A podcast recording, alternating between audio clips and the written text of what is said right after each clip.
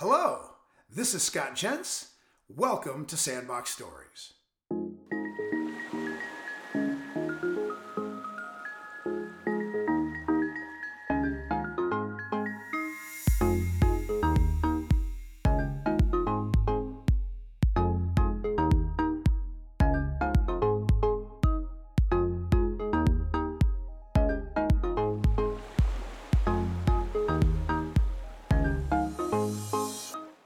Sandbox Story 8 Born Out of the Ashes. When something is said to be born out of the ashes, it means to see something positive result from a negative event. In the infinite feedback loop of life, this happens all the time. It can be literal, when new tree sprigs arise from the forest floor after wildfires turn everything to ash, or when a home or business is rebuilt where a catastrophic building blaze occurred. But more often, we say that ideas, concepts, or products are born out of the ashes. An example is about Black & Decker. By 1972, their power tool business that had been successful since World War II was being incredibly eroded. They needed to innovate as their core business revenue was being stolen by low-cost foreign competitors. They were on the brink of failure. Earlier in the space race of the 1960s, they had become a preferred partner to NASA to build cordless, battery powered devices for use in space. They had to be torqueless for use in zero gravity. With GE perfecting the rechargeable battery side, they began to perfect a modular, handled product that could benefit from the efficient, cordless approach in space. So in the mid 1970s, Black & Decker grabbed their 1960s NASA product, the cordless battery handle, and went to market with it attaching it to different equipment heads a grass shear, a drill, a shrub trimmer, and a lantern. Then they added a small vacuum called the Spot Vac. But the market didn't want modular, multi use products. People loved the rechargeable devices, but wanted to buy separate products for each household task. They honed in on 1977 market research showing that 92% of women surveyed about the modular product were highly satisfied with one particular piece the spot vac.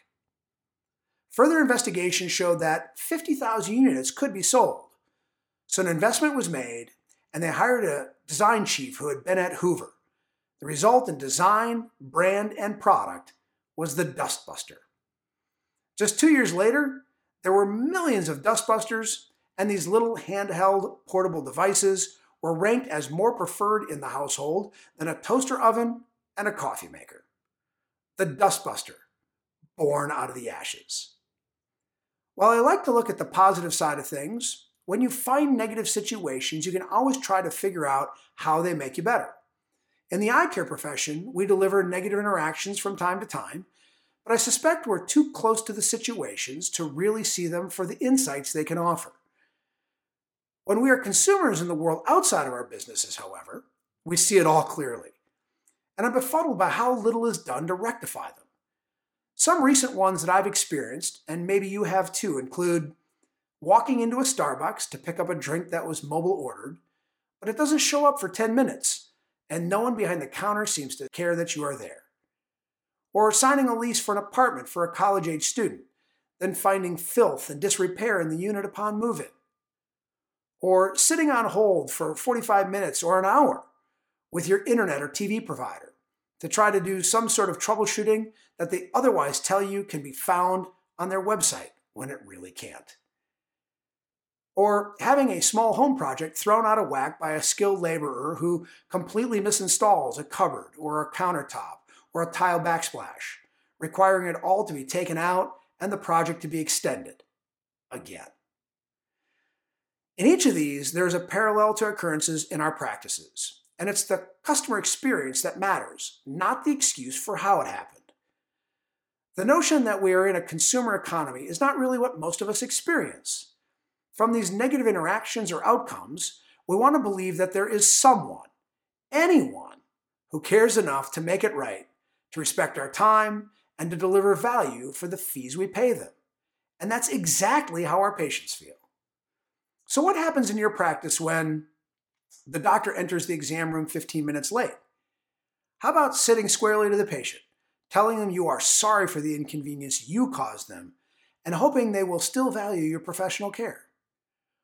Or when a chirpy staffer has commented to a patient that things are hard right now or we're really understaffed.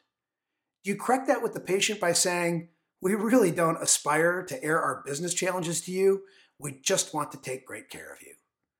And do you nip this behavior with the employee or do you just let it go? How about when your capture rate is down to 20%, but your average order value is up at $800? Do you actually take the time to think about how your systems and the influences of your advisors, including optical companies, consultants, and peer groups, might be driving you toward biased approaches to which products you sell? I recommend that you actually look at the practice data and plan to expand your work with more of your patients by implementing product diversity that matches more like 80% of your patients' wants, needs, and ability to spend. The moral of the story is that you have an opportunity to rise from the ashes, even if there aren't total failures at your feet. But just like Black & Decker, you can't wait for total failure before you find a new way. Consider accepting more modest profits for sale of reasonably priced products. Be selective with the new diagnostic and treatment equipment you implement, not just because health insurance and Medicare will pay for it. And expand your therapeutic footprint to treat vision conditions you haven't before, like amblyopia or symptoms related to traumatic brain injury. It's all there before you, waiting for you to open your eyes and see it born out of the ashes. Until my next sandbox story, be great at all you do.